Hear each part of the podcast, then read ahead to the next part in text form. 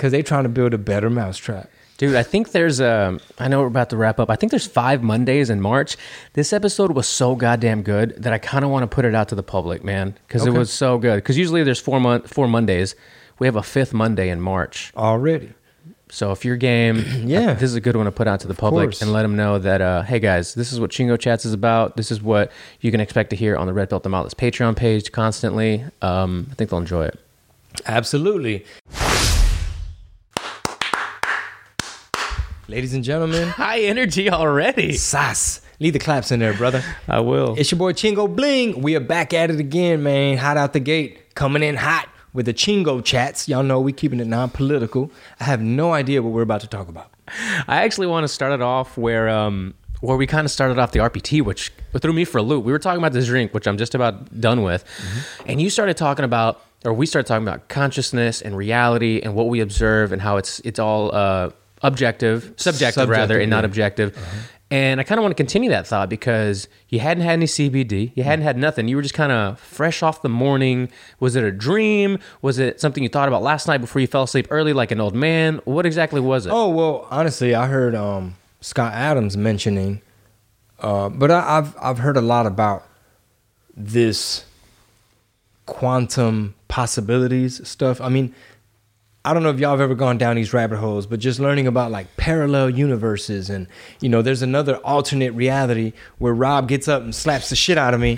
You know what I mean? God damn. and, and it might happen in this reality. We don't know. I might say something to trigger him, but we've all kind of probably dabbled or at least seen like a movie uh, like uh, even back to the future like if you go back in time you know you're gonna throw something else off and it's not gonna be the same because there's like these endless possibilities but it's kind of empowering to think about the possibility that because our existent our existence might be subjective meaning it's it's all in how you look at it kind of thing it should be empowering to know that you can almost bend your reality. Because you got things like affirmations and things like the secret that basically say that you can kind of will your way into things. You can kind of like if you think positive and of course you got to put in the work mm-hmm. but if you got the right mindset things the chips may fall. You know what i mean? Like it's almost like once you start getting your life together you start going to church you just start being more focused you start being more disciplined all of a sudden it's like man my life is just so much better.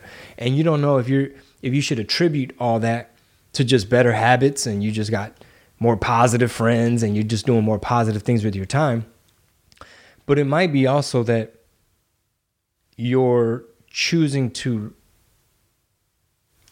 what's the word? Have a certain perspective on your reality and it starts it's almost like the universe almost like some will smith shit like how will smith has those viral little speeches on the internet. Yeah. basically some of y'all are probably familiar with some of this stuff where you know your mind is powerful and we're learning more and more. I'm sure the government already knew this they just ain't told us. But they're learning more and more about like quantum possibilities. Like there's dark matter there's matter. And why is it that um is it atoms? Atoms or uh, molecules or some shit? I think it's atoms behave differently when they're being observed or measured. So even if it's not a human or a conscious being or an animal uh, stepping into a realm and and and letting it manifest manifest itself because if we're living in a simulation and it's like advanced quantum computing power that's creating this sim that we're in why would it waste um, computing power generating the other side of the world that we we can't observe or, or or a distant galaxy we can't observe? Why would it just have it be constructed at all times? It only needs to be there when we're there to observe it. Does that make sense i know it, makes sense for this conversation. I mean, yeah. I'm I'm jumping around, but it's one of those things where it's like I don't play enough video games to know the right terms. But what does NPC stand for? um, Like non-player computer or something, drawing a blank. something like that, right? But it's almost like some people in our world, in our existence, in our life, are like just you're just little sims. Like you're not even you're just you know what I'm saying. You're just taking up space. You just Dude, that's how I feel about a lot of people. yeah, exactly. A ton of people. It's like people will say some dumb shit or they'll do something dumb. I'm like, man, are you really like here, or are you just a figment of this current, you know, universe's imagination, where you're just here to fill up space and kind of wander along amongst the rest of us that are actually, and this sounds so woo woo, but like consciously awake, if that makes sense. Mm-hmm. Because so many people are kind of, you know, it, it's like the blind leading the blind. They're just like so go with the yeah, go with the not go with the flow, but it's like robotic. A lot of things that they do are very just doing it, not because there's a meaning or purpose behind it, but it's just because that's what they've been programmed to do. or it's almost exactly right. It's almost like the world that I'm engaging with, like this dream. Life is but a dream. Mm-hmm. Like this dream that I'm in right now, through my point of view, is like Rob's here, right? But maybe you know what I'm saying. It's almost like, but shit, maybe from Rob's point of view, I, I don't know. I don't know. I like it the- gets deep. It does get deep, and I like where this is going because r- right now and over the last year, we've had more time to think than ever before, right? Mm-hmm. So one of the cool ideas that I'll, you know, just these random ass day thoughts. I'm sure you have the same thing, right? I'm sure we all have these random thoughts where we're just maybe driving, doing something, and then we just randomly think about something like whatever, like universe consciousness, like uh, people walking around, waste of space, some of them. But back in the day, people uh, like the great thinkers had time to sit and think and philosophize, right? And worry about the problems of the world or worry about injustices. Why are we here? Is there Exactly. is there a God? all that. And then as life, you know, develops and gets busier, a lot of us, most of us, don't have that time anymore. We don't have that luxury. I've always thought of it as a luxury. But over the last 12 plus months, um, we've all been thinking more. We've all been, you know, whether it's from the political spectrum or just life in general or the, you know, happiness and safety of my family kind of thing. And it makes you get pretty uh, introspective about what are we doing and how are we doing it and have we been optimizing our time and our decisions and how can I change that in the future? At least I have personally. Oh yeah, yeah. No, I went down memory lane, man. I, I like literally sat right here in this room, probably in the dark. Was this yesterday? No. Oh, okay. No, no, no, no, no. I'm talking about like in the middle of the pandemic, in, in Oh. the middle of the lockdown shutdown, where you just start doubting everything and you're just like, how the fuck, where, how did I end up like, and you start beating yourself up where it's like, man, maybe if I had, you know, maybe if I had said yes to the P. Diddy deal, I could have parlayed that into something. Or maybe I, if I had said yes to that, I mean, there was a lot of record deals on the Yeah. table at the time. Uh, I don't regret anything. I'm glad I told all them people no. But when you're in this in the darkness of the abyss of you're not essential, you're not really working, you're just stuck at home, and and it starts to feel like Groundhog Day, where you're just like, okay, do we go live on Cafecito time? Like, do I go? Like, what am I? What the fuck's going on? Are are, are there going to be tour dates? When are things going to open? Dude, it's not funny, but it's funny now because the things are opening up. You do have live shows. This podcast is taking off. But I'm laughing because the thought of what you just said. You were in this studio with the mm-hmm. lights off, maybe a candle burning at at most. Journaling and just looking. You know, seriously, dude. I like, know, I know. Look, looking back at like major, because like you said, life moves fast, and a lot of times we don't really get introspective. We don't have the opportunity to look back, and sometimes it's not really time for that. Maybe sometimes there is a season where you need to look back. Totally. right? So I'm sitting there trying to like write. Okay, this year, all right, 2012. Where was I then? What happened then? It's like, okay, Philly Brown came out. I was living in LA. Da, da, da. You know, here, here's a. I had this child. You know, boom, boom, boom. There was a breakup here. Um, you know, just what what happened this year, and you're just trying to fill in all the blanks of not like where did I go wrong or how the fuck did I end up in this pandemic. Not like that so much per se, but it's almost like a snapshot of your life and you try to like summarize what big accomplishment, what was the theme of that time? Like, oh, I was in actor mode, or oh, this is where I started stand up. And obviously, it's like the sun is coming. Oh, I met Marisol. I met Marisol that year. I started stand up this year, and you know we had Penny this year, and got married this year, so on and so forth. Not in that order. And you know, took this trip. You know, started this project, released this, dove into that, learned how to do this, started doing a little bit of that. And obviously there's gonna be ups and downs. But um I don't even know how we got on the subject, but um how did we get on Just this? lean into it. Okay. uh, I guess I guess the point is is that you know, sometimes in life, you end up in the when your back's against the wall and you're having doubts and you're very unsure about what's next. You know, what's next? Because look, you know, we have, you know, boom, we have a Netflix thing right there, which, you know, their license expired. It's no longer up. But it's like, oh, that was a cool project. You know what I mean? And um, obviously, we're doing this podcast, and, and Texas is lifting the ma- mask mandates, and, you know, things are looking up, and we got some shows coming, you know, but sometimes there are those moments where you look at those possible mistakes and where they must takes. Mm-hmm. You know, are there certain things that just make you stronger, certain things that you needed to learn? Especially if you look at life as um, a game where you need to be learning literally like a video game where you need to pick up certain keys and certain uh, certain wisdom and you need to bump into that. You got to meet that one person that gives you that one gem and sets your path on a whole nother thing.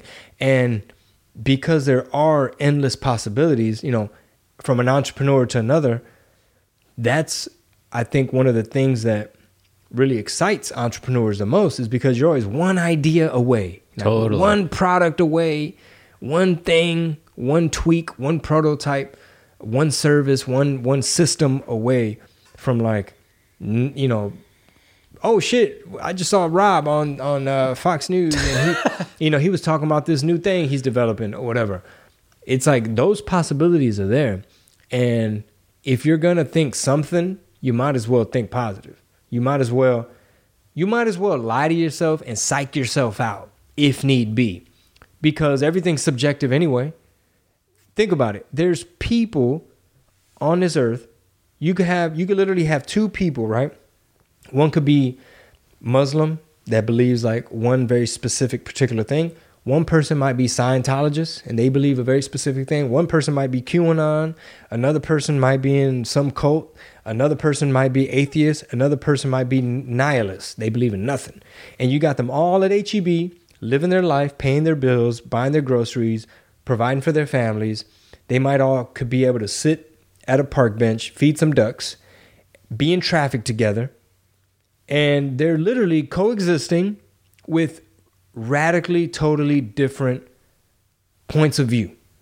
So they all have their own subjective um, life structure if you will. Like this is what i believe in allah i believe in this, i believe in jesus christ i believe in this i believe in that.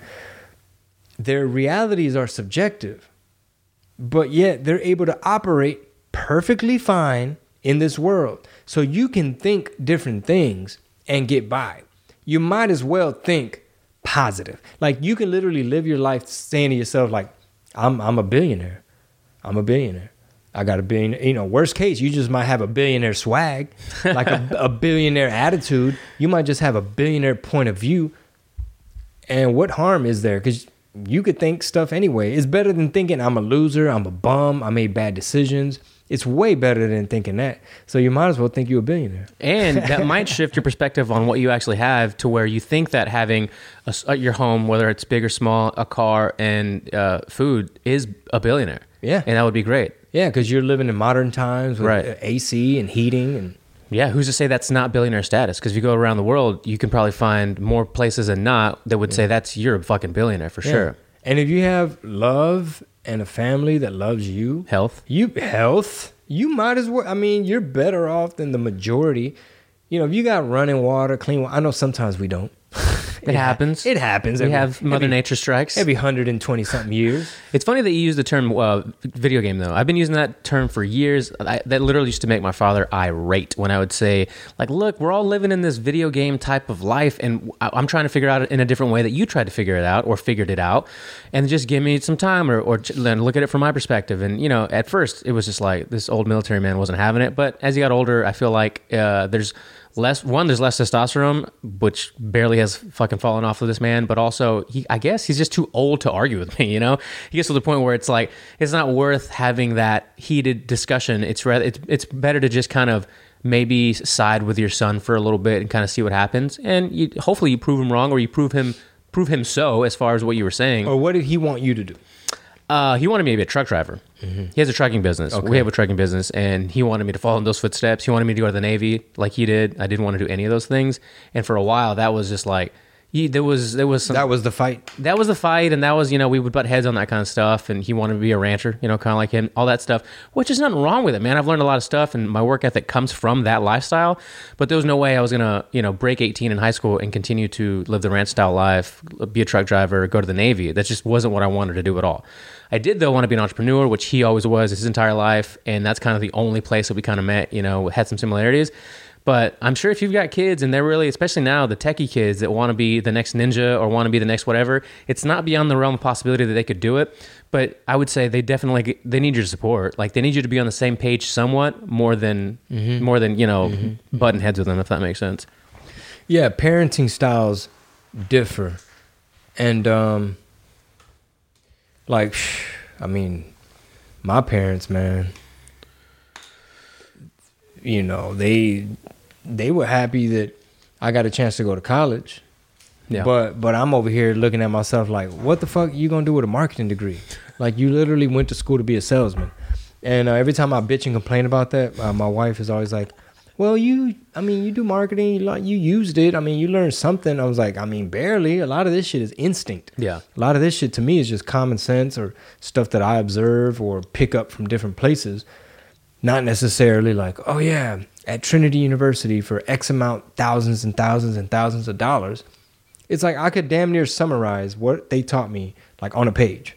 Like y'all literally could have handed me a handout. Yeah, you could literally like go to a free webinar and find it online right now. Probably what you learn, but yeah, you know, you live and you learn. Yeah, and plus, I, I will say this: um, I got to do college radio, so I feel like that that was worth a big chunk of my um, uh, tuition. The fact that I stumbled across that. I remember being on campus.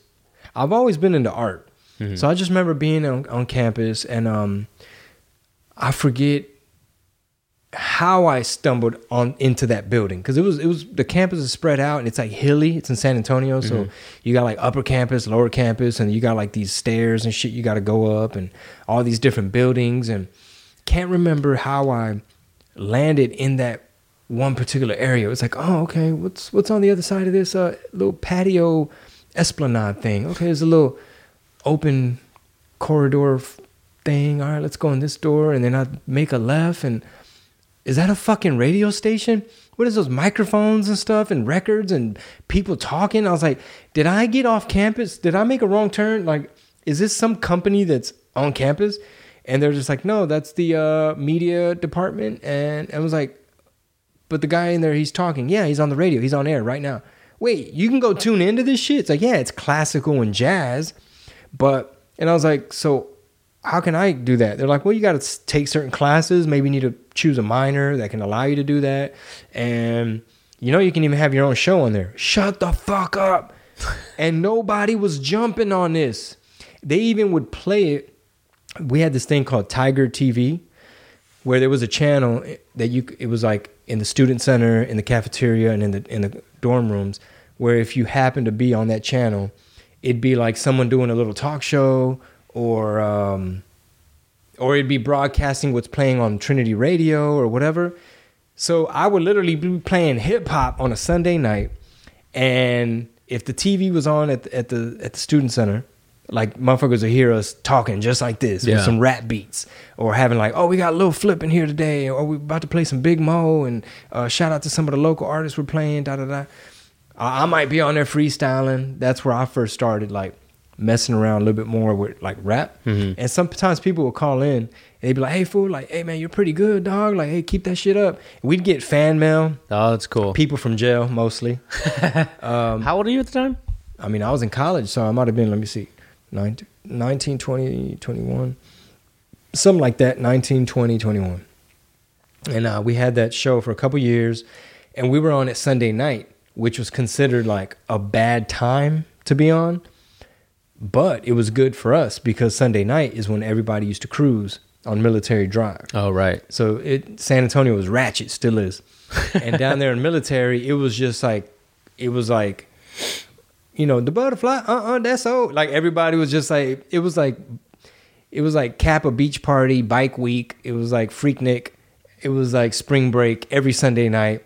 Hoochie Mama type of action. And the cops would try to regulate people cruising, like, oh, hey fool, hey, meet up over there in the Taco Bell parking lot. It's like, oh shit, the cops are there. Meet, meet me at the AutoZone parking lot. Like shit that's closed, but people will congregate, like, oh shit, they showing titties over there. and um, but anyway, that we had a street team out there passing out little flyers and telling people, hey, put it on 91.7. So all the local artists that we would play, like there was uh, some local labels. Last Hour Records, Tone City Records, a, a, a bunch of different. Uh, this one little group called PMG Para Mi Gente, like just up and comers that were, I guess, part of like um, slanging CDs at the flea market. That's where I got schooled. Like, yeah, so how does this work? Where does everybody go? Um, I learned a lot from those cats. You know, how to record, how to get in the studio, how to rhyme stuff, and they were the ones spreading the word because I'd be like, "Yo, that's track six on your album. If you take the cuss words out, I'm gonna play that shit every Sunday." And they'd be like, "Fuck yeah!" And it'd be like, "That's your hottest song," and it's like, "Hey man, that song y'all working on, please finish it." Some people wouldn't really listen, like, "Ah man, you know, we're still working on it." It's like, "All right, whatever." But um, Did you have any kind of lead in to your show, or was it you kicking off Sunday nights?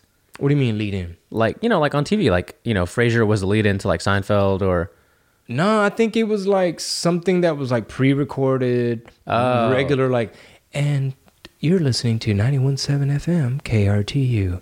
Like, uh, but there was no show before you. it was probably pre-recorded. Oh, just pre-recorded, No, okay. nobody was really in there before us, like doing like a. But you were live, right? Yeah, we went on live. That's cool. And we had turntables, and um, it was dope. Like my buddy Sean, he was um, he was like the other DJ mainly. Sean Jumps. He he's a teacher now at a prep school in uh, New Hampshire, at an elite prep school. It's called a Phillips Exeter Academy. It's like one of the most expensive uh, prep schools. And uh, we we were out there. Remember when we went to Boston? And I was out there. We went to uh, Maine. We went to New Hampshire. We were out there in that area. And I was like, man, I feel like I know somebody out here. I was like, wait a minute. Let me go to my text messages with Sean. And let me look and I'm scrolling. Hey, where do you live? I was like, dude, I text on, hey man, we're out here in New Hampshire. He's like, oh fuck, I live, you know, are you still here? How long y'all gonna be here? I was like, man, we're already headed back to Boston Uh. or whatever. But um, but that's where the Chingo Bling persona was created Right. because I'd be like, yo, it's you know, it's the hip hop chop shop. We in here, you know, y'all tuning in. Shout out to the uh, the mail we got. Shout out, you know, we're sending out shout outs. We're trying to make it hype. Meanwhile, people are probably in their dorm room if they're watching uh, Tiger TV. They're probably like, what the fuck is this ghetto ass shit? But check this out, Rob. When we started DJing on campus, like parties, like frat parties and sororities and stuff, in the beginning, we would try to guess what these white folk wanted. So we're like, okay, we got to play like some pop. We got to, we can't get too ghetto. They might not know what Wreckshop Records is. We can't play that like that new Big Moe and all this Swishahouse stuff. So we we were trying to guess what these people wanted. One time we happened to do this one frat house, and I think me and my boy, uh, the other DJ Donnie, I think at one point we're like, okay, man, we're out of these. We don't have any more of these like safe pop CDs.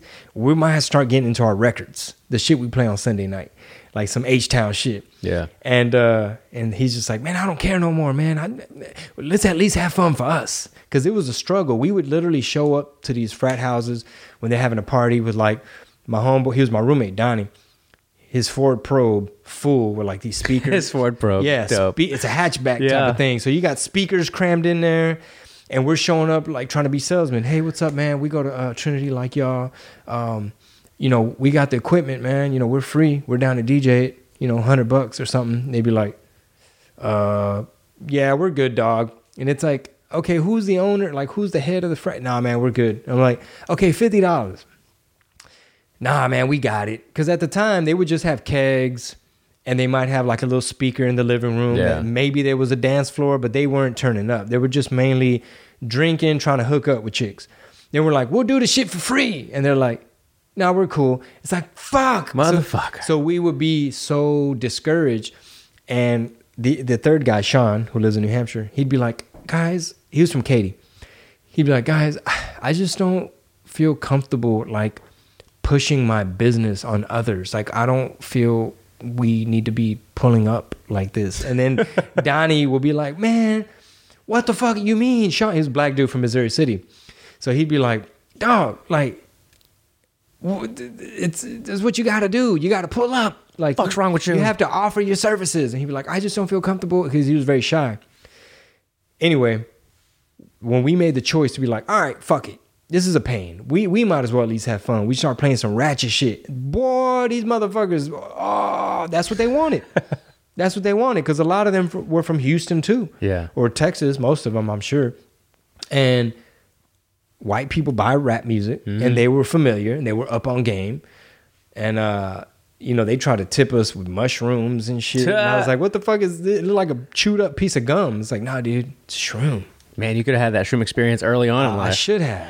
Did you uh, ever try to pledge or have any interest or need to go into a uh, to a sorority, a fraternity? Yeah. I was in a business fraternity. Really? It's called Alpha Kappa Psi. And Sounds like what they all were called. right? It's Yeah. all like this Latin alphabet. Yeah, whatever the fuck it was. But um I was probably the worst member just because like I was doing the bare minimum. It wasn't a social fraternity, it was a business fraternity. So like they motherfuckers had meetings and shit. And you had to wear a little suit. It wasn't And a party you were turning up to. No, it was more like, man, I guess I need this for my resume okay, yeah. and um and they tried to make it fun they tried to make it cool like they they didn't haze us but they would try to have little rituals like like i remember one time this is funny when we were i guess rushing or applying or whatever um there was like certain stuff not like an application but certain things you had to do and turn in because they were going to review it and see if you were really down. And then they had like this little fake ass seance type of thing with some candles and they try to like Fucking Bilderberg group. yeah they try to like throw i'm not supposed to be saying the secrets of what went down but they would try to like kind of haze you in a way like but but let me rewind. So there were some things you had to do to turn in. One of them is like you had to like either write a poem or something about a, a thing about something about Alpha Kappa Psi or some shit. My shit was like a rap, damn near. So where I'm like saying, you know, I don't know what the fuck I said, but but they were impressed and they must have read it like it's a rap because Uh-huh. they were like, now your your poem here, your dude, you're rhyming on here, and they're like, it almost feels like it needs a little a little breakbeat behind it, and I'm just like, okay, are they making fun of me? And they're just like, can you can you can you read it? You know, and they're just like, man, it's really good. And I was like, I didn't. I guess I'm, I'm, I might like, turn into a rapper. Yeah. They maybe they're the ones that encouraged me, like, hey man, That's you- funny. you- that and on top of the people that would call to the radio station, like, hey man, you're kind of good, bro, if you stick with it. And then once I started doing my Chingo Bling raps, slanging them at the flea market, um, shout out to the flea market, baby. It- hey, if you're in business and whether you're trying to have like some teas or um, any type of little prototype, you should be willing to take your prototype to these uh what what's the word like the um, Farmers markets? yeah, to farmers markets and things like that. Like back when I had my supplements, that's probably I didn't really have time for all that at the time. But anyway, shout out to the flea market. And uh, when I started putting out my Chingo Bling raps on my mixtapes, first I would do like generic mixtapes where I would blend in like the hottest new shit. Like I might take like the beat to this and put the acapella from that. I might take um, Mary J. Blige acapella, put it over a Big Moe instrumental, and I'm and just mixing it all up, acapellas and instrumentals and blends and drops. Yo, what it do? This your boy Paul Wall. You checking in? Da da da da da. And and uh, you know, putting it out there, and people will be like, "Hey man, what what else you got that got Chingo on it?" And I'm like, I'm like in in my head, I'm like, "That's me." You know, that's me. They don't know that's me, but that was me. So I'm like, "Yeah, you like him?" Yeah, man, he's, he's dope. All my ki- all my friends in middle school, whatever kid, however young these kids were, yeah, all my friends at school, you know, they like him, and I'm like, oh shit. And it's like they're like, when's he gonna put something out? I'll let them know. I'll let them know. And they'll be like, man, and they'll whisper to their friend, man, when Chingo drop his shit, we gonna come get it. All right, fool. And I'm like, what? That's funny. So then I started sprinkling more Chingo raps. Like, okay, I got to put at least three freestyles. And I would tell myself, because I was like, at this point, I had already graduated and I had a six month lease at some apartments. And I had my little setup, my little one bedroom apartment, my DJ stuff. And I'm like, man, I got to record myself doing some more of these freestyles. What beat am I gonna rap on? What am I gonna say? I'm new to this. I don't know. You know, but everything slowly started progressing because we're living in this world of quantum possibilities. and you might as well think positive. And it's never too late. You know what I'm saying? The minute you think, oh, this person, oh man, you know, like the comments, oh, Chingo, you fell off. I remember when, da da da da. Boy, this boy fell off so bad. I remember when, da da da da. It's like, you think it's over? Because we might surprise you. You ha- you don't even know what else might pop off. You don't know what else we might evolve into. Every time people say, stay in your lane, that is the worst advice you could ever give or take. Don't ever stay in your lane. Don't ever stay in your lane. We wouldn't be flying airplanes if the Wright brothers, who had a bicycle shop, had decided to step out of their lane. People step out of their lane all the time, and sometimes that's the biggest shit they ever end up doing. That's why the United States is so great because we have all these uh, innovators and risk takers. And one of the things that we were also given basically by the founding fathers was um, the ability to start over, which is now known as bankruptcy. If you take a risk in the United States and you start a business that doesn't work, you are allowed to start over. And that's how we have a lot of the stuff that we have now was because of these risk takers, the people that went outside of the box over and over again until they got it right. Or they got it right on the first time and we were able to benefit and grow faster than other parts of the world. Yeah, I guess that's part of um like free market capitalism. Yeah. And, and one word you said very important is innovation. And um a lot of times when you have not to get political because I know this is chingo chats, but a lot of times when you live in a country that's more let's say Cuba, right? More communist, Mhm. socialist or whatever, there's no incentive. And that's that's one of the economic terms that I've been hearing a lot more about and learning is that with capitalism, they factored in human nature and you know, you have to give humans incentives. You have to incentivize people if you want to make them do stuff, if you want them to wear a mask, if you want them to social distance. Like, there's going to be friction that keeps you from doing stuff, and there's going to be like incentives that's going to hopefully get you to do it. And um, what Rob just mentioned is like this free market capitalist society we live in. You know, even with our power grid thing, you had it to where I guess here in Texas, the you have different. Uh, it's deregulated, so you have different light companies that can compete with the rates Right. and stuff like that. That a lot of people don't really fully understand, and that's why they're just like, "Oh, y'all's grid fell off," and it's like you don't even know what the fuck. Don't worry about our grid, bitch. Mind your business. Our grid is just fucking fine. Uh, let's go back to what you're saying because I, I like that message of you might as well think positively. Like when I first started using uh, the first social media platform I really cared about was Twitter, which ironically I care least about now because it's such a cesspool of nonsense garbage. But it is fun to get news and important topics about stuff or information about stuff uh, like as it's happening. That's like the only thing it has above all the other platforms. But I used to have in my bio, like I, I forgot what it was, but one thing I remember adding and it kept for a long time was um, something something, and then just like you know focused on the delusional aspirations because everything that we do is literally a delusional aspiration. When you are an entrepreneur or an artist or somebody that thinks outside of the box and constantly is choosing a new lane or switching into a new lane, they're all delusional aspirations. You know, I went to school with people who are now in the MLB. I went to school with people that played in the NFL you know how insane it is for these kids in a small 200 you know student class graduating class to go to the nfl Bro, be, okay. a, be a rapper but go on Sam Tripoli texted me oh yeah yesterday. He hit me up on Twitter. He's like, at Chingo Bling, let's podcast, brother, or something. And I was like, tell XG, let's go. Nice. And, and I look at my mentions, and there's like, bing, bing, bing, bing, bing, bing. People are just like, y'all need to make this shit happen now. Like, oh, fuck, what the fuck? Ah, people's brains are exploding because I didn't stay in my lane and because we live with endless possibilities. So if you rewind, I was just a dumbass little kid in college who happened to stumble across this hallway that had this media department with the radio station. Fast forward, I'm getting calls from P Diddy and Master P and uh, Capitol Records, and they flying you out. And uh, I had a meeting scheduled with uh, Rockefeller and Jay Z, but then they heard I signed already to Asylum, so they're like, "No, we're cool. We're not gonna waste our time." And I'm like, "Fuck!"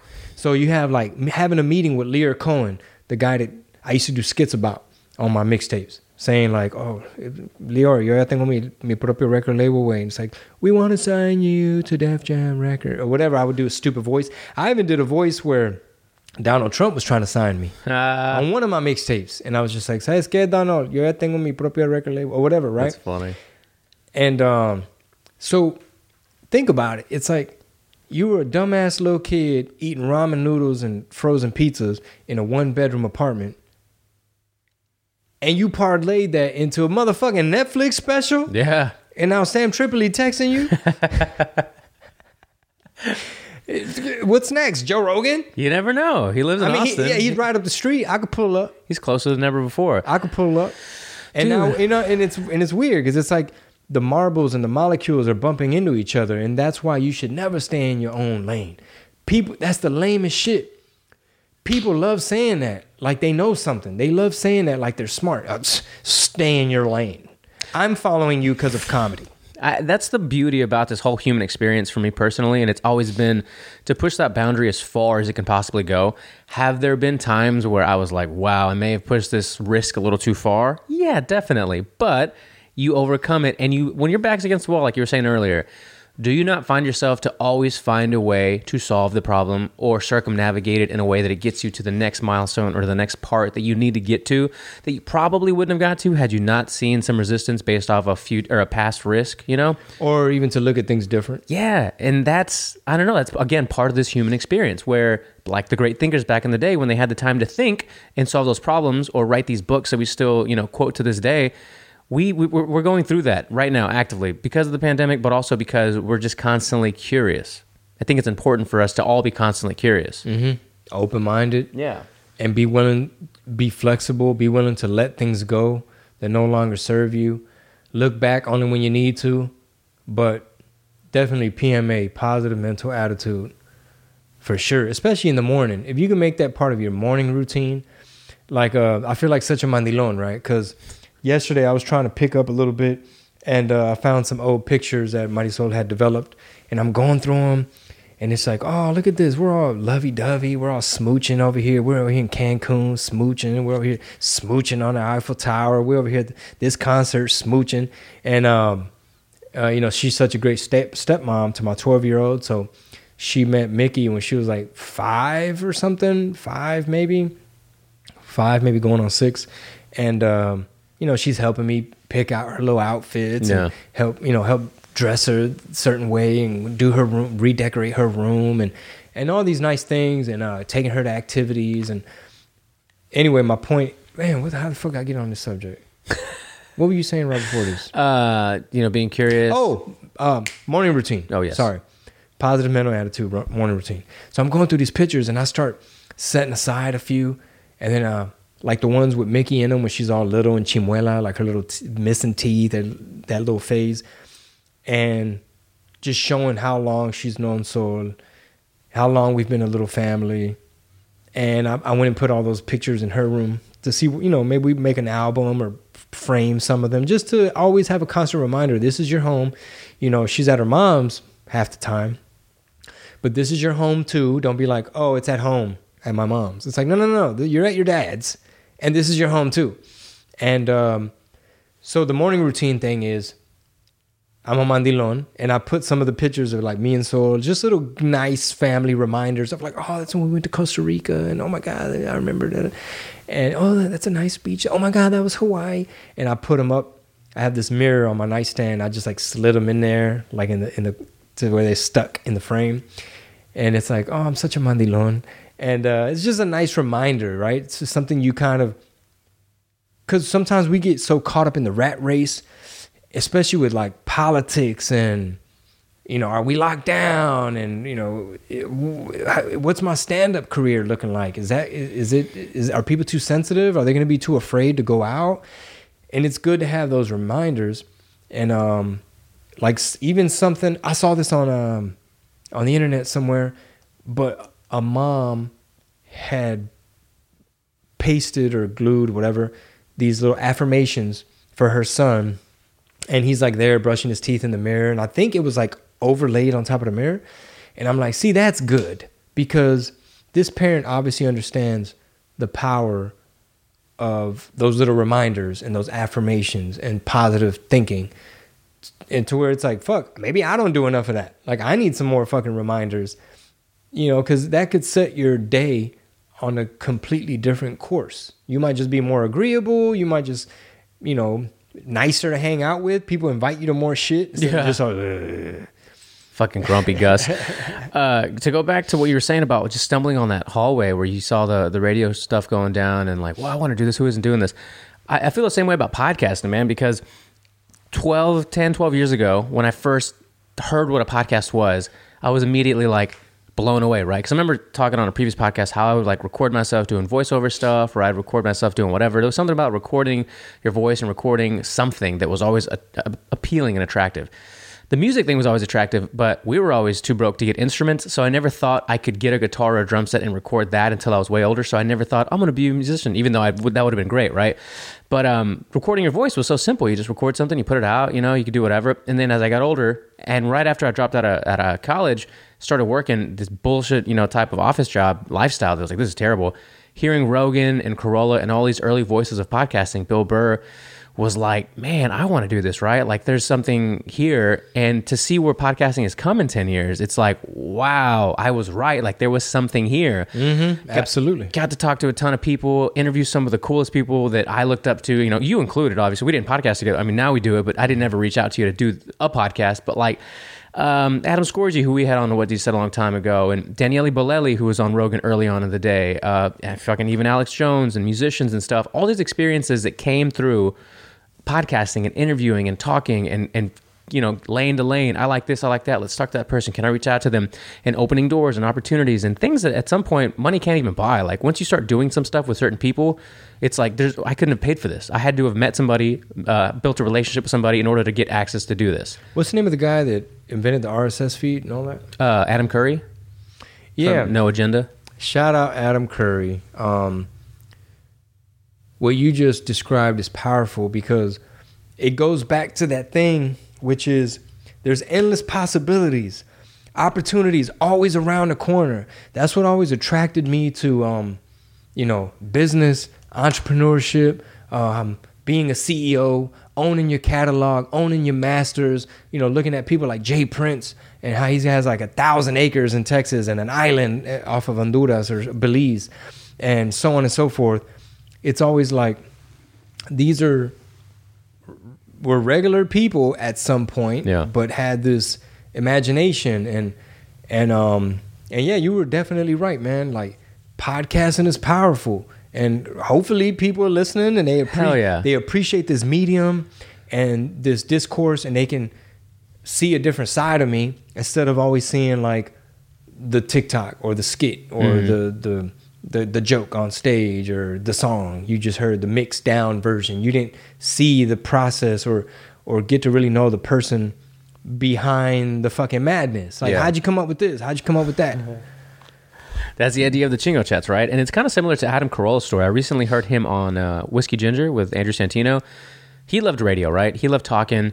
He was, I think, uh, before he was, I think he was a janitor. He ended up being a janitor, I think, at uh, KROQ or whatever it was in, in California. But before that, you know, he was teaching uh, boxing and stuff, and he was a carpenter, obviously. Like he built homes and all that kind of stuff. Met Kimmel through some coincidental like elevator meeting or something, or like just run in. On the radio at KROQ? Yeah, uh, in the hallways, yeah, of the studio. Like he wanted. Uh, so do you know the story where Kimmel was looking for a boxing coach? He said it on air to where, whoever his co-host was at the time, and um, Carolla heard it, and he just walked into KROQ and just basically like, "I'm the guy that's going to train Jimmy Kimmel. I'm the guy." So that's how that relationship ended up building. He, But he go- was already working there. No, no, no, no. He was he was still just doing carpentry and do, being a boxing coach. He heard it on the radio and walked in. Yep, and and uh, nobody let him in. Nobody let him in. Day after day, day after day, until finally he just happened to have Kimmel walk out at the at the right time, or made it in because he may have said he worked there or something. Got into the elevator that Kimmel happened to walk in. He's like, "Hey, I've been hearing about the contest you want to have. I'm I'm going to be your trainer. I think I'm going to do it for free or whatever." And they built this bond, and they've been best friends, you know, for su- such a long time. Even though one's Lefty Larry. I know, right? Unfortunately, yeah, it's not the same Kimmel from 25 years ago, I'm sure. But uh he was anyway, fast forward to now, he's like, I always once I started getting on the radio and having uh spots or having little appearances to do voices or characters or whatever, I knew that that's what I wanted to do, right? I wanted to talk. And then when I would tell people that what, what I want to do is sit and just talk for a living. They were like, "You're out of your mind. Go build a house. Go do whatever. Go, you know, whatever. Keep doing what you're doing as a business. That's not something you can do." Meanwhile, there's people on the radio doing that for a living. Why couldn't Adam, Adam Carolla do it? He's like, "I'm not going to stop talking until somebody pays me enough to do this for a living." And then you have Adam Carolla. It's just like that's what he that's what he decided to do. Say that he maybe he put it out into the universe and then worked on it, manifested it, whatever, law of attraction, however you want to put it. You do it or you don't become Adam Carolla. Yeah. Well, thank God for podcasting because, I mean, why no one's ever hired me to do terrestrial radio is beyond me, Rob. That's true. Do you ever try that? Well, I had an offer to do a morning show in Sacram- Stockton or Sacramento, California. Stockton, motherfucker. It yes, Stockton slap. this was around, if I had to guess, like I think in 08, I dropped the Portazole, and that was a fucking headache. That didn't really pan out. I, I learned a lot of lessons about the music business, and that was just a, a blow to the ego, and it just a fucking putazo to the stomach. So it was around 08, and it might have been a couple years after that where I was just kind of like down, trying to just pick up the pieces, try to put a team together, try to just so disillusioned with everything. The music business, I was like, this is not fun. This is not what was fucking cracked up to be. And there was this um, radio consultant.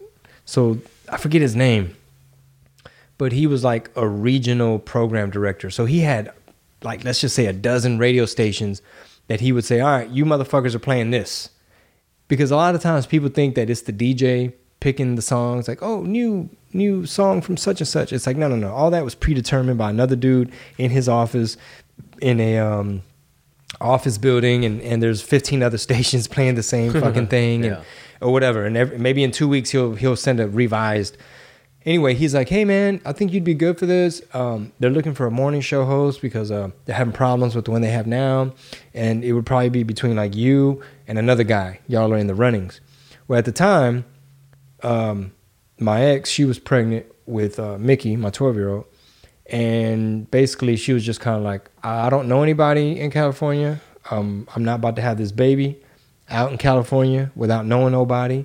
And whatever they're offering, I forget I forget what the dollar amount was. When you translate it to their expenses out there, it's not as much as it seems. And I was just like, okay. Womp womp. Womp womp womp. I was like, well, I was hoping, thinking that maybe this would be refreshing to do something else instead of banging my head against the wall dealing with this fucking music industry crap.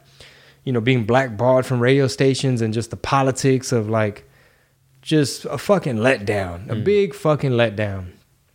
And I was like, sorry, dude, my bad. I can't do it. So that was like one of the only times. And then another time, it was some shit I was doing for free, which it was a thing called What Would Chingo Do? It was like a little jingle. Again, it might have been like the year 2011 or something, just trying to figure it out, trying to pick up the pieces. Am I doing another album? Where's my music career going? Uh, why am I still doing nightclubs? You know, why am I not doing arenas? Do I need to put a band together? Do I need some musicians to back me up? Uh, backup dancers and shit, but there's no budget for that. Anyway, it was that type of time period and I was doing this segment with a handful of radio stations that I like knew the morning show DJ or something, and I like Xavier in San Antonio. Yeah, yeah, yeah, man. I'd love that segment. I forget who who gave me the initial green light. What would Chingo do? Yeah, it was a, a doom, doom, doom, doom, doom. I made the little thing, and basically, it would be a question from like my Google Voice. So it'd be an audio. Like, hey, Chingo, I think my chick's cheating on me, and da, da, da, what would you do, fool? It's like, well, first of all, puto, you know, I couldn't cuss, but it'd be like something stupid. It'd be like bad advice. It'd be just whatever. And I didn't do it long enough to um, maybe get good at it, but it was just a pain in the ass because I was having to like, oh man, I got to knock out like five of these, and then maybe I'm good for the week, and I'm having to email it out. It was a one man band. I'm emailing it out to the Laredo Laredo radio station, the San Antonio. I think Phoenix was the first one, and boom, boom, boom. I think the dude in Phoenix still has uh, a grudge with me over this. Let me tell you why. Because it was one of those nights where got into it with my baby mama. uh, I forget what the argument was. Long story short, it's like, all right, fuck this shit. I'm I can't be here anymore. And I forget. I think one of my friends was there. I was like, hey, dude, give me a ride. I'm going to my dad's or something. And I just like packed up the computer or whatever. I was like, this shit's due, but um, they're not paying me. I'm not getting enough feedback. It's not like I'm people all up on my MySpace at the time, like, oh my God, San Antonio loves when you do what would Chingo do. It's just a little fucking segment. It's not the Chingo Bling show. Yeah. And I was just like, what the fuck am I doing? I was like, you know what? Uh, forget forget all this nonsense. I just wanted to like, yeah, déjame en paz, güey. Just so disillusioned, you know what I mean? Just so uh, jaded and just down Yeah. about like, I, I don't want to be entitled. Like, oh, I should have my own segment. You know, I'm a I'm a treasure of Texas, and I I, I deserve to be on um, somebody's airwaves. Yeah. You know, especially maybe because I had the college radio background. But I was just like, all right, sorry guys. I just sent an email like, I mean, you're not paying me. Yeah. You're not paying me. You're not giving me a dime. How mad can you be? It's not like there's a billboard with my face on it, like featuring, you know, part of the part of the crew. It wasn't even like that. It's just like you're just a f- like the. um Did you ever hear Carmen calls? That sounds The, familiar. Uh, oh, I think we got disconnected. Yeah. Okay. Well, that's a dude named Rico. He's like um like a radio guru. He he comes from that world, and he was getting paid paid. Like he uh, he had it set up to where like he's either licensing this stuff out or something. But the more stations he could pick up, motherfucker was banking. I was doing none of that. So anyway, I sent the email like I forget what it was. Hey guys, sorry, but I can't do the shit no more. and um, but yeah, I should have definitely stayed in my lane. no, but anyway, the reason, the long story short, it's like you would think, you would think, Ching, maybe I'm not trying hard enough. I really don't want to do this shit no more. I'm glad with, I'm happy with what we're doing now yeah. because I can't do this. Absolutely not. All everything we're doing right now, no, they would already been cut to commercial. And that's exactly why it's not. I mean, I I, I liked it as well, right? Radio and TV, entertainment in general. But at the time, like even just being on the news or the radio, it was so restrictive, and there was a certain cadence you had to have, and a certain like wacky and wild radio time, nah, nah, nah, you know, all these fucking real cringy type shit to me. But people loved it, and if they didn't love it, which I came to find out later, a lot of people didn't. They they, they didn't love it because I know some pretty big people in um or big people. I know some people that do some big radio still in Canada because I've met a lot of cool Canadians. What? Yeah, and I, you know, and like, because Scorgie, Adam Scorgie, who produces great, great documentaries, uh, is from there, and I met some of his friends and got to interview one uh, in a huge market. I think now he's in Toronto or, or, or Chilliwack or something. I don't know, but it's it's a grind, man. And these guys, just like news reporters, end up going from market to market, doing you know 4 a.m. shows that they fucking like, man, how long am I going to be doing this 4 a.m. show until I can get to like a mid morning spot or midday or evening or whatever? And it's such a grind that to me, I was like because at the time podcasting was already really like it was ramping up you know in the 11, 10 11 12 i'm like okay well this is exactly what's going on here but 20, 2010, 2011? 2010 2011 that's really starting to take off. Like itunes hadn't made podcasting its own they didn't make its own app until like probably five or six years ago. It was buried in the app store. So when you open your app store right now it's all the apps. Well it used to be at the very bottom like hidden as a category you'd pick it and you'd see all the top charts. It was like this week in tech adam carolla you know rogan and uh, sports or whatever and it, to me it was like these people are alive okay that's a benefit if you're driving to work people are going to like that and it's like what's going on right now but all the commercials all the all the like shitty like content that talking had to be terrestrial terrestrial radio. yeah that had to be produced on a daily basis um You're walking on eggshells. They might on it. they might Yup. fire you. Yeah. And then they would a lot of these radio DJs, pobrecitos, they be fucking them. Like they'll say, "All right, look, I know we pay you this much to be on in this market, but now you also have to do San Jose, Albuquerque, and Phoenix and Lubbock, and we're just gonna pay you a little bit more.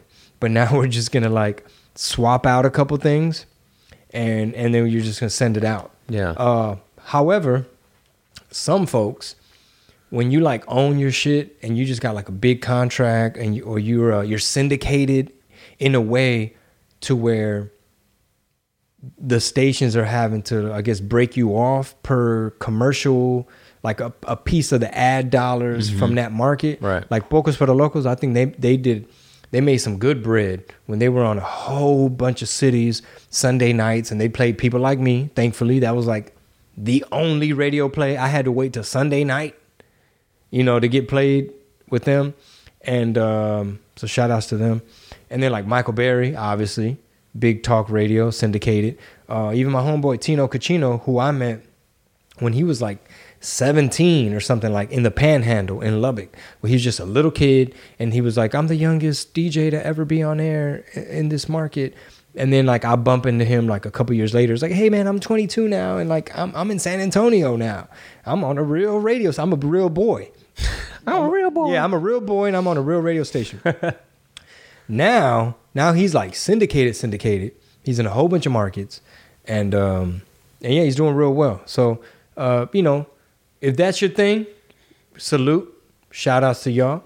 But people like Rob and myself, Yeah. we want to be able to be honest, be vocal about what we feel, what we believe, what we think for however long we if we want to do a two hour show, we can. Yeah, And man. there's no there's not a boss saying, Hey man, we gotta talk about Clorox bleach right now, brother. Yeah, exactly. And if you want to, like, and you said it perfectly, which I hadn't said or heard this phrase in a long time, but on the last episode or last week, whenever it was, you said, uh, I think we were talking about Frank, and he had he was expressing to you how your vibe attracts your tribe. Love that phrase so much. I remember hearing it a lot years ago, and I'm glad you said it because it's absolutely true. Like with this, like I, I, I don't know if I told you, but um, I, I was cleaning my office at home, and I have so much audio equipment, you know, from the years of, of you know new mic, new board, new this, new that, new field recorder, whatever, until I got this RODECaster recently. And I remember starting on an iPhone 3G. Like I started podcasting on an iPhone 3. It was a field recorder app on the iPhone that you could then make the wave into an MP3 and upload it to uh, like a FeedBurner before RSS feeds were like readily available. There was this thing called like FeedBurner.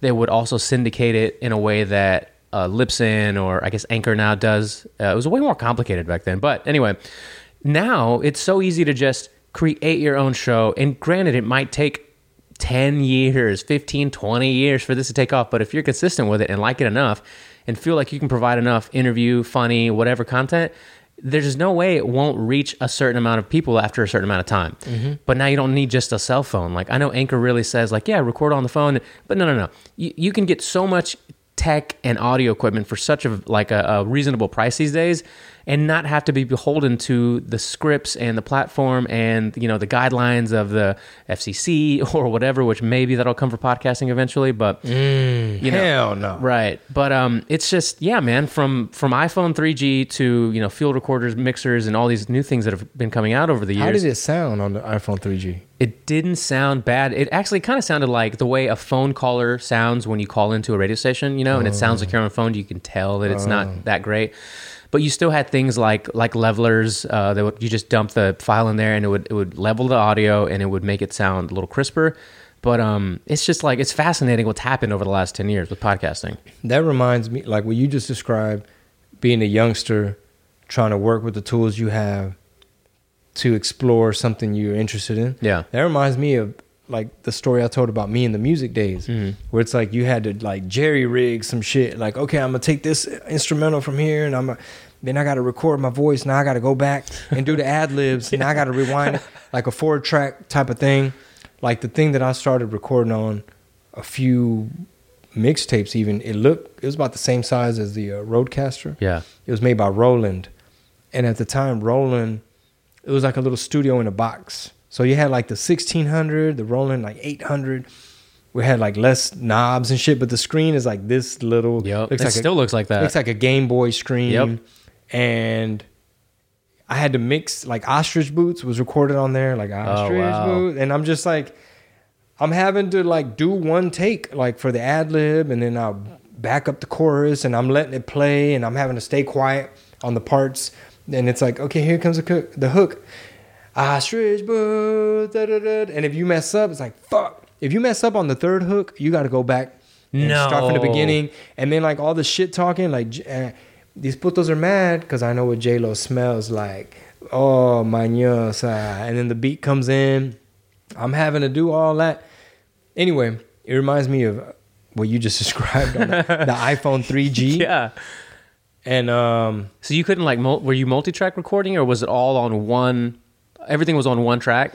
no, you had like you you had like um you could put the beat on this track, right? Oh, okay. So as you're mixing out, Mhm. when it was trying to do a mix down, I had to have like a CD burner, mm. like this Philips Yup. with the blank with the spindle of CDs. So now I'm gonna press record on this CD. I'm gonna route it out. I'm gonna press play, and now I'm babysitting the knob. Like, ooh, the ad lib sounds a little loud. Turn it down. I'm like mixing the hook as it's playing. Mm-hmm. The beat. Okay, okay. You know what? I did too many. I adjusted. Stop. Start over. Let's just bring it back. New track. Okay, here we go. Ostrich boots. Okay, okay. Less adjustments. Okay, it's it sounds about as good as it's gonna get. It's not EQ'd. It's not no reverb. No. It's just No nat- compressor, nat- natural. Yeah, no, no compression. nothing. It's natural reverb. It's not mastered. Nothing. How many CDs did you go through? Uh, blanks to do stuff like yeah. that. I mean, if you have a spindle of a hundred, I mean, you could do all kinds of shit with that. How many? Okay, here's another question. How much were CD? How much was a hundred? You think a spindle of hundred CDs back then? I'd have to do the math man. Because you would just, I mean, I'm just kind of thinking like that's that's a cost of investment back then to get a hundred a spindle of any CDs. I mean, honestly, that CD burner was a cost. That rolling thing, my mom loaned me the money for that. Um, cheap ass microphone, cables, your turntables. If you want any kind of speakers, um, here's a funny story. So there used to be a record pool. What was it called, man? I forget the name of the record pool, but it was like DJ Steve Nice and DJ um, GT uh, they were on air. Well, GT's still on air. Steve Nice went to Dallas, but when they would ship you, like when you were subscribed for their um, record pool, it was basically what it was: is major labels, let's say Def Jam, Atlantic, Capitol, whatever, they would send copies of the wax of like a new Missy Elliott, a new Busta Rhymes uh, vinyl they would ship it to all these record pools across the country. So now GT and Steve Nice would have all these records at their office, and then if you were part of their record pool, you would get a variety pack. So you'd get two of these, two of those, just like a bunch of new shit. And Ali Siddiq, who's like now a fucking nationally touring comedian, hell yeah. he worked with them. So he was their boy and he was the record pool guy. So when we interviewed him right here in his room, somehow, some way, he was like, "Wait, were you uh, were you in the record pool?" I was like, "Yeah." He's like, "Eh, that maybe that's where I know you from." That's funny. Yeah, but um, but anyway, we were subscribed to that, and you couldn't just download some shit. They couldn't just email you an MP3, which is how it is now. It's like Right. everything's digital, everything's Serato and shit like that. You used to li- literally have to show up to the party with these milk crates or U.S. Postal Service crates full of wax, full of vinyl. And even to do our radio show, every Sunday night we used to have to like park over here, unload the trunk, walk through this fucking corridor esplanade thing, down a hall, up a thing, and you're like, okay, we're going on air. Damn. Or to do a house party, you're having to unload now it's just you have your a laptop. fucking thumb drive or something. Yeah, like exactly. Or or or the new um have you seen the new iMacs? the new Macs? It's basically an external hard drive as a computer. It's literally as big as like it's a little bit it's like two external hard drives and that's your entire PC. You need to have a screen, you know, a monitor, your keyboard and mouse, and you can just carry this entire computer that's this, that's a square this big, guys. It's it's like the one I'm looking at right now to get is the M1 uh, the the Mac M1, I think is, is what it is, iMac M1, something like that, and it's it starts at six ninety nine for the base new Mac with the new chips and the whole new tech. That and it's more powerful than the two thousand dollar uh, iMac Pro. Which is that one? That the, the the most powerful laptop. All those don't don't hold a candle to the new uh, um, M1s that are literally the size of an external fucking hard drive. But you still got to bring the mouse and the keyboard and a, and a screen. You do. You gotta. ha- You gotta already. Most people, and that's the thing too. A lot of people have upgraded their stuff because monitors have gotten so much better. You know, if you have a, a, a Mac or a, even a laptop with a smaller, because a lot of the Mac um, laptops are small fucking screens, right? Like yours is like a 15 or 14 inch, I think. And a lot of people have upgraded to 4K monitors and whatever, and they have a certain mouse that they like, and, uh, and maybe because they're gaming or if they're editing, they need a better keyboard because the you know the, the Apple ones are small. They don't have a lot of give, so people already have that shit anyway. So they just came out with these PCs that are super mobile and uh, are way more powerful than the big rigs you can buy. And it's just like, man, the possibilities of just the barrier to entry basically is so low right now to be creative or to have any kind of tech that um, it's just exciting. It's like you, people that want to make shit have to be so excited at what they have available. especially when you got these pandemics it's like you want to be pandemic proof. You want to have some shit where you can still do your thing and not have to physically get up and go. Yeah. So, um, when was it, Rob? When we linked linked up again, had like a little meeting. Initially? No, this like last time we met up at that co- Turkish. Oh coffee- yeah, yeah, yeah, yeah. Um, oh yeah, that was uh, just before Thanksgiving. Damn. Okay, it was right before. Okay, that was like November, Yeah. and I had already announced like, oh, I voted for Trump. Yes. Mm, yes. Yes. Yes. Yes. That's why we got together. Yeah, because you're like, hey, uh, you want to lean into this thing? I did. I did. I was like, hey man, I don't know what your thoughts are, but uh, you want to talk some shit? you want to talk some shit about what's You want to own these libtards? Uh, I may or may not have actually said that. Yes, but uh, yeah, man, You want to punk these lefty Larrys? that's a great character, man. People love it. And what's funny is that I hadn't, we hadn't talked probably in like the whole year. We hadn't really talked since like February, so like eight, nine months, something like that.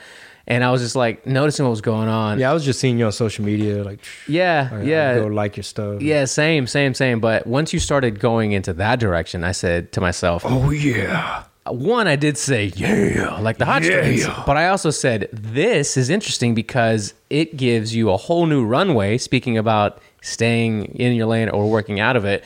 And I thought to myself, and I thought about it for like a day or two. And I told Dawn, I was like, I think about hit Chingo about what you know what he's saying because I would show her like this is interesting, right? He's like, she's like, wow, that's uh, didn't see that coming. I was like, yeah, me neither. Day went by. No one did. No one did. No one did. As, as social media tells uh, tells us. And then day went by, day went by, and then randomly at night, I, I texted Chingo. I was like, I think you were out of town actually. You might have been at a, at that Vegas wedding or something. Oh yeah, yeah, yeah. yeah. And uh, I was like, hey man, and you replied, you're like, yeah. Oh no, you called me. I think you called me. Maybe you were already back, and we chatted for like an hour about everything that was going on. I was like, you were like, hey, let's try it, let's do it. What's the worst that could happen? And you took all the arrows initially, and yeah, straight up took Sell out, vendido coconut. all the arrows. And here we are taking it to the next level. Yeah, man. They they they try to crucify me, dog. they try to do me like like Trump after January sixth. Fuck, man. Yeah. But hey, I, again, we you know with our other show, we might have red pilled some people, and uh, with this show, give people a little break from that. And you know, there's a lot more stuff besides politics and shit we could talk about. Oh, yeah, but, um, tons. I definitely want to get into the gaming thing. Um, I have a little studio session Thursday, and um, th- uh, that that gentleman he has like a gaming system, like a setup, like screens and shit, and the chair and all that and uh and it's like man it's like everywhere i look man it's like the gaming stuff is all around me bro Hey, man. so we got to figure out a way to break it to Marisol. Like, I'm gonna be drinking beer with my friends, playing video games. Leave me alone. She's gonna look at me, turn to me, and say, "Did you do this?" I'm like, "No, ma'am, I did not." No, ser- seriously. Like next time we get together to knock out a chingo chats or something, like I don't know what all is required. If you got to bring like an additional computer or what what the setup is. Yeah. But like we should we should try either Twitch, YouTube, Facebook, whatever. Like, Okay. hey, I'm here. Like I don't know how to play this shit. Um, you pick the game. I don't know anything about the streaming of it. And Yeah. Even if I'm fumbling around losing, um, I think sooner than later, like ASAP, I want to um, add that to the repertoire because, like w- the way we started talking about in the beginning, during the lockdown pandemic, it's like, man, I'm here at home. I was trying to do stuff, but I was having so many technical difficulties, like OBS, trying to patch people in. I'm like, do I Zoom? I was like, do I fucking FaceTime Javi and like hold the phone like this? And like, you couldn't really hear it. And I'm like getting a Bluetooth speaker. And I'm like, now? And it's like up on YouTube. And it's like, oh my God so many technical difficulties but um you know there's so many possibilities too so if you if you think you've counted me out if you think you've counted me out come on man like this is fucking 4d chess black belt jiu-jitsu shit where you can never count people out these days especially if they have the right attitude because like you just said barrier to entry technology there's so many YouTube University. Learn how to use all this stuff if you've got the time and, and you want to do it. I mean, you could literally take a whole year's worth of college on audio, video, whatever you want to learn, and, and get it up and running. photography play guitar all kinds of shit. Yeah, and you know, it helps to it helped for you to have some, and I, uh, me as well. Went, went to school for business somewhat, um, to have some of that know how, so that when you start making this stuff,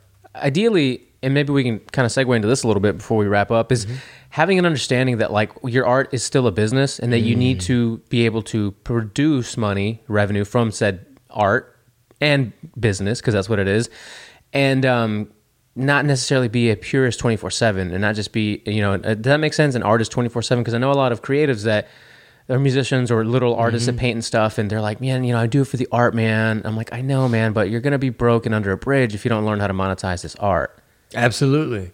Um, I used to always preach to um, well, I preach either to other comedians too. Yeah. Like at, when I, you know, back when the open mics and shit were popping, I would tell people like, "Hey, I know a big part of this process is figuring out how to be funny and how to do stand up." I was like, "But figure out also how to harness an audience." Yeah. Like how to gain a fan base so that you can make a career out of it. And even even to like um, a lot of artists and musicians, there's a lot of talented people out there, but sometimes what's missing is the business side. So you know, people say it all the time, like this shit is really just ten percent talent. It, it's really the, the nerds are the ones that are controlling everything and and making all the bread in a lot of this stuff because they know how to monetize some shit. So, for example, off the wall example, uh, the gentleman I'm recording with Thursday, who has the gaming stuff also on the side, um, he was explaining to me. First of all, his story is very cool. When he was fresh out of high school, he went to Cesar Chavez High School. He was at a guitar center. Frankie J walks in.